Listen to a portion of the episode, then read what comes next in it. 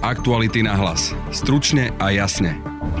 Doživotne odsúdený bol slovenského podsvetia Mikuláš Černák si o dva mesiace odsedí vo väzení dvadsaťpäť rokov. Dosiahne tak hranicu, po ktorej by mohol požiadať o podmienečné prepustenie. Černák však podmienečné prepustenie z väzenia zatiaľ žiadať nebude.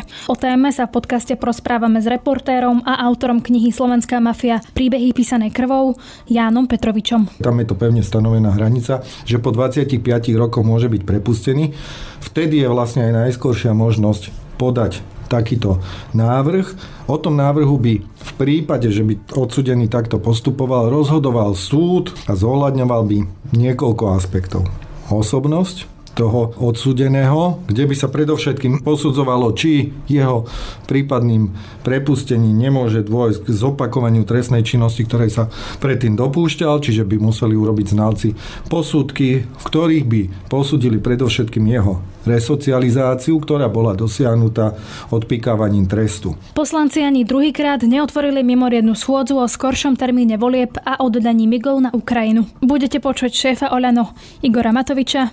Fico si povie, že bez problémov dovolí svojim ľuďom, takisto Pellegrini, že do roboty nemusia prísť. Predsedu Hlasu Petra Pellegriniho. No máme čas asi do nejakého šiesteho marca. A šéfku poslaneckého klubu es a es Annu Zemanovú. Nie je dôvod na to, aby sa robili okolo tohto ďalšie divadelné arény pre Roberta Fica. Práve počúvate podcast Aktuality na hlas, ktorý pripravili Denisa Žilová a Denisa Hopková. Mimoriadnu schôdzu parlamentu k skoršiemu termínu predčasných volieb sa dnes ani po druhý raz nepodarilo otvoriť. Debata o skoršom termíne ako septembrovom sa rozprúdila po tom, čo prezidentka Zuzana Čaputová pred vyše týždňom vyjadrila nespokojnosť so septembrom. Dôvodom je podľa nej chaos v Národnej rade, preto je nutný skorší termín volieb. Schôdzu inicioval opozičný Smer po tom, čo sa ju nepodarilo otvoriť ani pred vyše týždňom. To, čo ste videli dnes v parlamente, to je zo strany vládnej koalície obyčajný kabaret.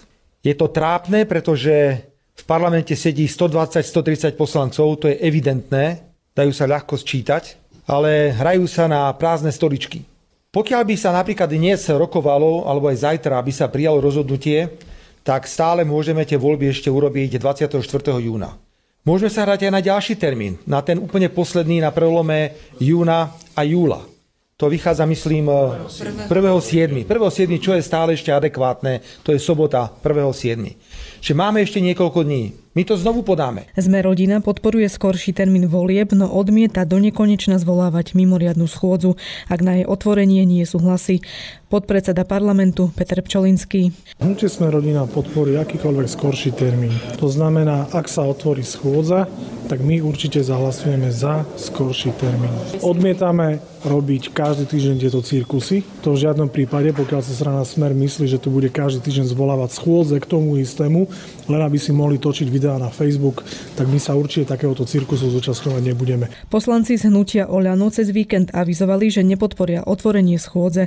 So skorším termínom volieb naďalej nesúhlasia. Pokračuje šéf hnutia Igor Matovič a predseda poslaneckého klubu Michal Šipoš. Základná vec je podľa mňa slušnosť voči ľuďom. Nemôžeme chodiť, vykrikovať, biť sa do hrudi ako opice, ako nám strašne záleží na tom, aby boli voľby v júni a potom každý šiestý nepríde do roboty. Toto je na tom dôležité. Akože druhí ľudia musia ísť do roboty.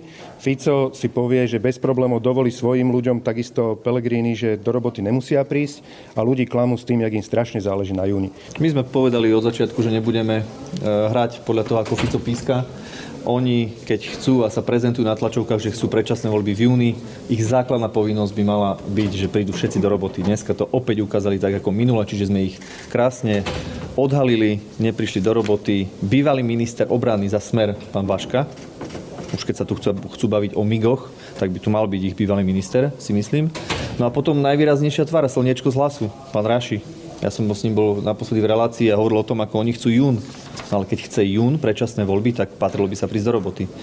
Myslím, že dokopy sme napočítali deväť deviatich opozičných poslancov, ktorí neprišli dnes do roboty. Šéf opozičného Hlasu Peter Pellegrini si myslí, že schôdzu sa nepodarí otvoriť ani zajtra. Po tridsať minút to bude to isté a zajtra o deviatej to isté, takže zopakuje sa scenár z minulého týždňa a v schôdze ani k skráteniu volebného obdobia, ani k situácii s MIGmi jednoducho nebudú otvorené. S tým skrácovaním volebného obdobia sa vám už čas skráti. No máme čas asi do nejakého šiesteho marca, keď je to presne stodesať dní do dvadsiateho štvrtého júna. Keby sme veľmi chceli, tak samozrejme v hre je aj prvý júl, ale tu už asi treba k tomu pristupovať zodpovedne. Predčasné voľby, to už nie je trhací kalendár, aby sme každý týždeň prichádzali s novým a s novým termínom. Apeluje však najmä na poslancov es a es, aby zmenili názor čím skôr. Ak by totiž mali byť voľby v júni, parlament to musí schváliť najneskôr do šiesteho marca. Teraz je ešte čas a jednoducho povedané, pokiaľ es a es alebo niektorí poslanci z Olano nezmenia svoj názor, tak jednoducho treba prijať definitívne fakt, že predčasné parlamentné voľby budú tridsiateho septembra.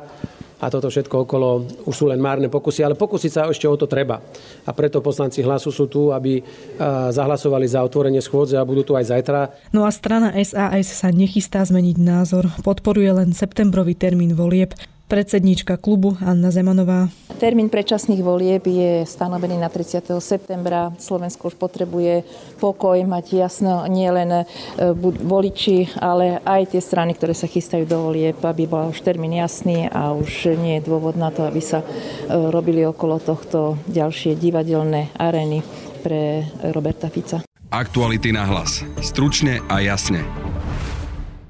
V štúdiu momentálne vítam kolegu a autora knihy Slovenská mafia príbehy písané krvou Jána Petroviča. A teda tá téma, o ktorej sa budeme rozprávať, je, že doživotne odsudený a pomerne známy Mikuláš Černák si o dva mesiace odsedí vo väzení dvadsaťpäť rokov a v praxi, aby som to teda vysvetlila, tak dosiahne hranicu, po ktorej by mohol požiadať o podmienečné prepustenie. On však o niečo také zatiaľ žiadať nebude.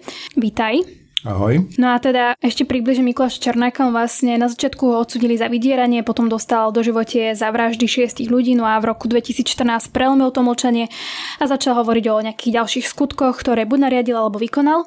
My dnes počúvame o kajúcnikoch, o tom, že mnohí teda odkrývajú, čo sa dialo. Aby sme mohli zaškatulkovať Mikuláša Černáka, tak čo by sme mohli povedať, že ako veľmi dopomohol k tomu odhaleniu tých činov z deväťdesiatych rokov? No Mikuláš Černák e, išiel do policajnej cely z kresla dosa celého slovenského podsvetia. To bolo v roku devätnásťstodeväťdesiatsedem, jeho, na jeho konci v decembri, krátko po jeho narodeninách a meninách, a bol to v podstate prvý človek na Slovensku, ktorý nejakým spôsobom úplne pospájal viaceré skupiny e, zločineckých e, gangov po Slovensku a, a, a pokúšal sa vlastne e, veľmi koordinovať ich činnosť. Bolo to vrchol obdobia tzv. Vojny e, slovenských zločineckých gangov. Mnohí ľudia boli vyvraždení, mnohí bosovia boli zavraždení, mnohí naopak zaujali ich miesto, napríklad v Košiciach. Síkorovci spoločne s Černákovcami odstránili pôvodného bosa Košic Holuba a nahradil ho Kolárik, ktorého si vopred vyhliadol Černák, a takýmto spôsobom vystával nejakú pyramídu, na ktorej vrchol sa postavil.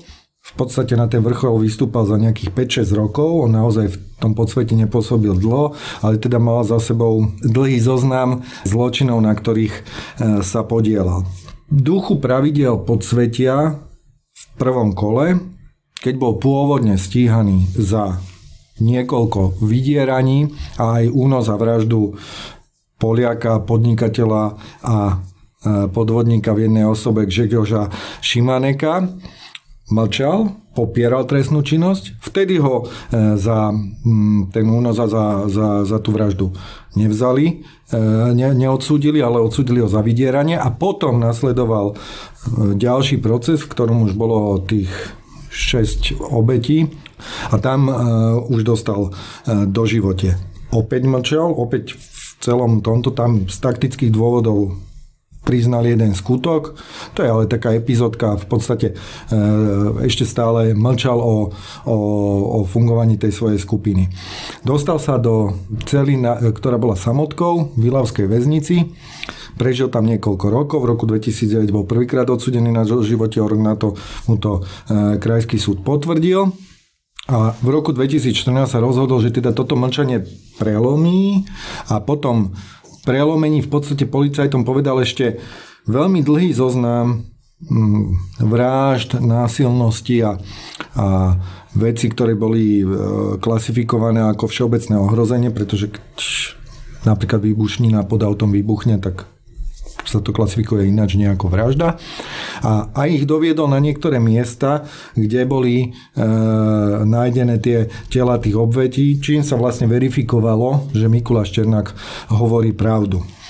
On nie je kajúcnik, lebo tým, že prelomil to mlčanie a porozprával o týchto ďalších skutkoch, on už nezískal nejaké výhody, pretože keď už má človek doživotný trest, už v zmysle tohto nič nemôže získať. Ale napríklad ho obviňoval jeho bývalý, jeden z najbližších spolupracovníkov, Ján Kahn, jeho bývalá pravá ruka, s ktorým figurovali v prípade vraždy toho Šimaneka, že to asi robí účelovo práve kvôli tomu, aby bola zohľadnená jeho spolupráca pri prípadnom podmienečnom prepušťaní, keby o tom súd rozhodoval, keď dovrší tú hranicu dvadsaťpäť rokov. Tam tiež inak súd poznamenal, že to je úplne regulérne, proste nejakým spôsobom sa uchádzať o, o toto, že to e, zákon umožňuje, ale teda vylúčil, že by bol nejaký typický kajúcnik. Takže keby som to mal tak zhrnúť, tak prvú časť tých súdnych procesov mlčal, ale po prelomení mlčania objasnil veľmi závažnú trestnú činnosť, o ktorej priebehu by sme sa mohli len domnievať, mohli by sme mať rôzne podozrenia, ale ich presný priebeh by sme bez jeho slov nepoznali. V podstate teda to už bude o dva mesiace presne dvadsaťpäť rokov. Ako som spomínala, on mohol požiadať o to, aby bol podmienečne prepustený. Ako vlastne funguje to, ak máš ten doživotný trest, ale zároveň ako keby máš šancu byť podmienečne prepustený? Lebo možno, že niekto nepozná hej, tieto pravidlá toho a myslí si, že keď niekto dostane dvadsaťpäť rokov alebo, alebo teda doživote, takže tam teda v tej celo ostane. Na Slovensku už neviem presne, ktorým... ktorým ústavným rozhodnutím, rozhodnutím ústavného súdu je vlastne jasné, že sa nemôžu udeľovať, a súdy to teda nerobia, že sa nemôže udeľovať doživotný trest bez možnosti podmienečného prepustenia. Túto prax slovenská justícia neuplatňuje, čiže ak aj na Slovensku sú doživotne odsúdení, tak túto možnosť nestrácajú.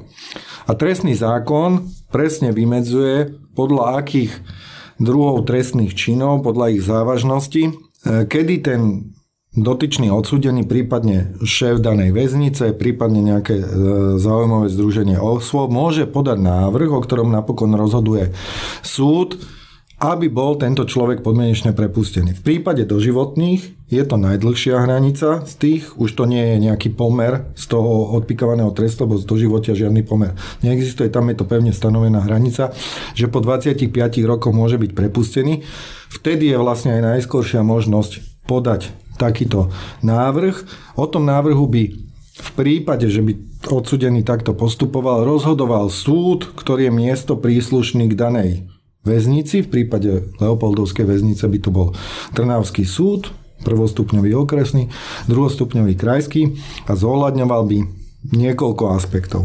Osobnosť toho e, odsúdeného, kde by sa predovšetkým posudzovalo, či jeho prípadným prepustením nemôže dôjsť k zopakovaniu trestnej činnosti, ktorej sa predtým dopúšťal, čiže by museli urobiť znalci posudky, v ktorých by posudili predovšetkým jeho resocializáciu, ktorá bola dosiahnutá odpikávaním trestu.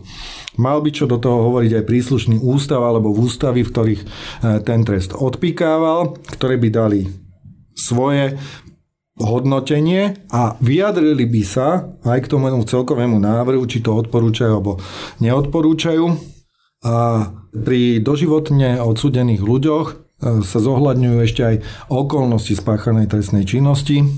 V prípade Mikuláša Černáka prevažujú teda vraždy, čo je najzávažnejší násilný trestný čin. A toto už je, by som povedal, že takom z, z, zhodnotení sudcu, do akej miery tieto všetky aspekty vyhodnotí, že ten človek môže byť prepustený alebo nemôže byť prepustený. Mal som možnosť čítať trochu staršie znalecké posudky na Mikuláša Černáka, ktoré v podstate prognozujú jeho dobrú resocializáciu, schopnosť ovládať agresiu napríklad, že sa, že sa u neho prejavuje. Hej. Ty si v texte že... písal, že to bola tá jeho taká črta, ale že, že to, to agresívne jeho, správanie. Že to bola jeho črta, keď páchal tú násilnú trestnú činnosť, ale že teda tam zrejme dochádza k zmene. Mikuláš Černák je podľa mojich znalostí vo väzení disciplinovaný. On existujú iní väzni, ktorí napríklad pri týchto najvyšších trestoch to ťažko znášajú, hej, a môžu poškodzovať zariadenie, napadajú iné osoby, príslušníkov zet vé es alebo iných odsúdených a sú s nimi naozaj problémy.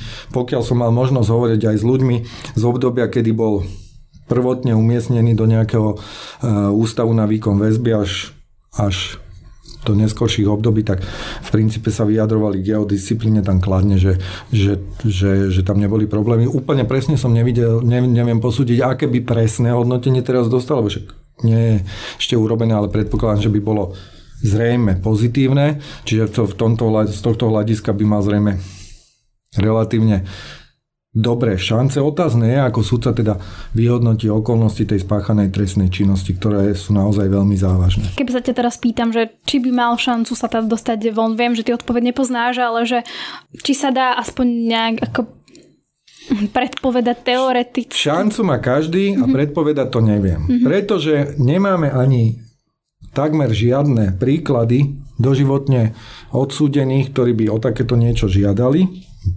Boli ľudia doživotne odsúdení, ktorí síce avizovali, že by chceli túto žiadosť, aby, pre, pre, aby prejednal súd, ale napokon ju stiahli. Potom je jeden doživotne odsúdený z tej kauzy, tej Leopoldovskej masakry pri úteku a, a ten tú žiadosť teda predniesol aj súdu, ale on nemal priaznivé hodnotenie z ústavu a, a bola zamietnutá, ale obdobný príklad na Slovensku ešte nemáme.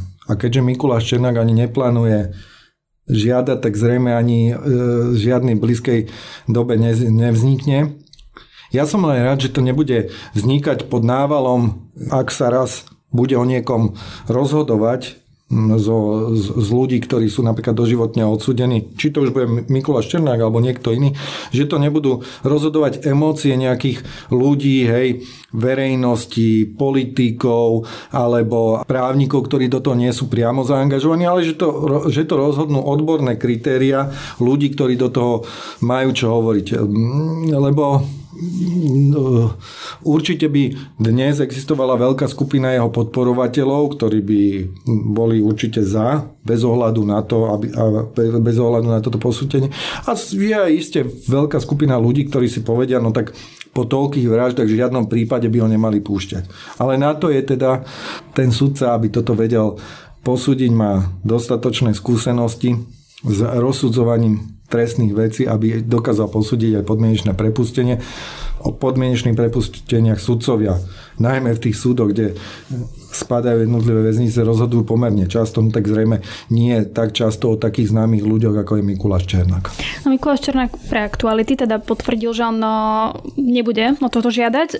Tu by som len upozornil, že, že tým, že on to presne po dvadsiatich piatich rokoch nepodá, nenavrhne, tak sa ešte jeho šanca podať to v budúcnosti nekončí. Tam je len jedna jediná hranica, že v prípade, že nejaký doživotne odsúdený neúspeje s tou žiadosťou, tak najskôr potom môže žiadať po troch rokoch. Ale to je už úplne iný prípad. Tam môže si kedykoľvek. kedykoľvek. Mm-hmm. Môže si kedykoľvek. Hej. Ty sa bol vlastne za ním pozrieť aj do väzenia. Z takého tvojho, možno tvojho subjektívneho pohľadu, aké to bolo sa s ním vidieť. Myslím si, že v jeho živote sa čas nezastavil, pretože má živ- kontakt s návštevami jeho blízkych ľudí, veľmi pravidelný, hej, pravidelne aj s nimi komunikuje, zaujíma sa o dianie vonku, číta, zrejme sleduje aj televízne vysielanie do tej miery, do ktorej mu to ústav umožňuje, takže, takže on, ako by som povedal, vedie nejaký čulý život, že neuzatváral sa do seba. To aj znalci v minulosti e, konštatovali, že, že, že tam neboli s ním v tomto smere žiadne problémy, že to, že to je vidieť na ňom, že on sleduje dianie. A on mi to tak rozprával, že proste ako keby, že telom je v tej doživotnej cele, ale že myšlienkami je veľakrát vonku a rozmýšľa nad tými vecami, s ktorými, s ktorými ho ľudia konfrontujú. Čiže aj, aj keď sa s ním rozprávam a napríklad sme sa, som sa pýtal aj na niektoré skutky z minulosti, tak teraz je už od roku dvetisícštrnásť ochotný popisovať, ako to bolo a znie to autenticky. Hej? Tak to hovorím tak, ako keby som povedal viac subjektívne, že áno, že naozaj, že tie odpisy sú, sú, sú z mojej strany subjektívne, ale teda mne zneli tie odpovede autentické. Ty si vlastne tomu, o tom napísal aj text a ty na začiatku toho textu píšeš takú vetu, že vlastne on nikdy nedržal v ruke smartfón, nezažil boom internetu, vlády Roberta Fica, Igora Matoviča, Eduarda Hegera. Vlastne celé toto obdobie presedel za mrežami a ono asi teda aj výspo dvadsaťpäť rokoch von z väzenia, začleniť sa do spoločnosti, to je téma sama o sebe asi.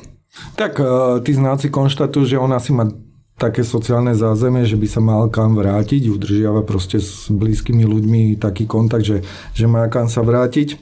Tieto veci asi naozaj pozná cez rozprávania, možno cez televíznu obrazovku alebo cez noviny, cez časopisy, ale e, zaujíma sa. No a teraz už by som povedal takom trochu miernejšom režime, kam ho nejaká komisia preradila pred nejakým krátkym časom. Čiže už momentálne ako človek, ktorý už nepracuje priamo na cele, predtým pre jednu automobilku montoval nejaké súčiastky, teraz už má možnosť stretávať sa s tými odsúdenými, lebo im vydáva stravu. Čiže, čiže on je v takom programe, ja predpokladám, to ináč aj veľmi kvitujem od, od tej od toho Leopoldovského zariadenia, že oni nemôžu vedieť, či, či nedôjde k jeho žiadosti, oni nemôžu vedieť, či nebude prepustený, ale že považujem to za veľmi správne, že potenciálne s tým počítajú a že snažia sa týchto ľudí pripraviť na prípadný návrat, lebo to by bol naozaj extrémny skok, ak by niekto z uzavretej samotky na druhý deň sa mal vonku starať sám o seba. Takže toto je výborné, že takéto programy proste v slovenských väzniciach fungujú. Som, som naozaj milo prekvapený, že, že do takéhoto sa púšťajú a to je aj nejaká trochu prevencia, že to teraz nehovorím len o príklade Mikuláša Černáka, ale možno aj iných ľudí, aby neboli, by som povedal, takí omráčení tou realitou toho slobodného sveta. A aby sa napríklad ne, nedostali naspäť na šikmú plochu, keby boli bezradní. Takže že to je, to, a to už asi aj, aj jeho trochu mení. Prišlo mi to, že, že bol taký pozitívne naladený z tohto, že...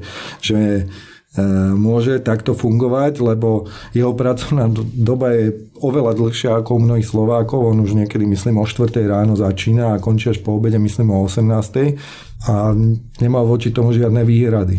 Relatívne bol rád, že, že môže, môže tú prácu robiť, lebo hovorí, že treba aj ten čas nejako preklenúť, ktorý tam plynie samozrejme pomalšie ako pre nás ľudí, ktorí sme vonku. Toľko teda k téme autor knihy Slovenská mafia príbehy písané krvou a kolega Ján Petrovič. Ďakujem za pozvanie. To je z dnešného podcastu všetko, ale na našom webe Aktuality bodka es ká a v podcastových aplikáciách nájdete náš ranný podcast s reportérom Tomášom Forom o tom, aké tváre a hlasy má krvavý konflikt, v ktorom Rusko napadlo Ukrajinu a v ktorom Ukrajinci už vyše roka čelia denodenným bezohľadným útokom agresora, nevyberajúceho si ciele ani obete. No a v zajtrajšom ráno na Hlas sa kolega Jaroslav Barborák pozrie na výhražky a útoky, ktorým čelí verejnoprávna er té vé es pre prípad inštitútu prázdneho kresla, ktoré si uplatnila pri nepozvanom posl- Lancovi Blahovi. Útoky na novinárov totiž ohrozujú až samotné princípy demokracie, slobodu slova. Hosťom zajtrajšieho ráno na Hlas bude šéfka spravodajstva er té vé es Anna Sámelová. Na dnešnom podcaste spolupracovali Matej Ohrablo, Lucia Farkašová a Denisa Žilová. Od mikrofónu sa lúči a pekný deň želá Denisa Hopková. Aktuality na hlas. Stručne a jasne.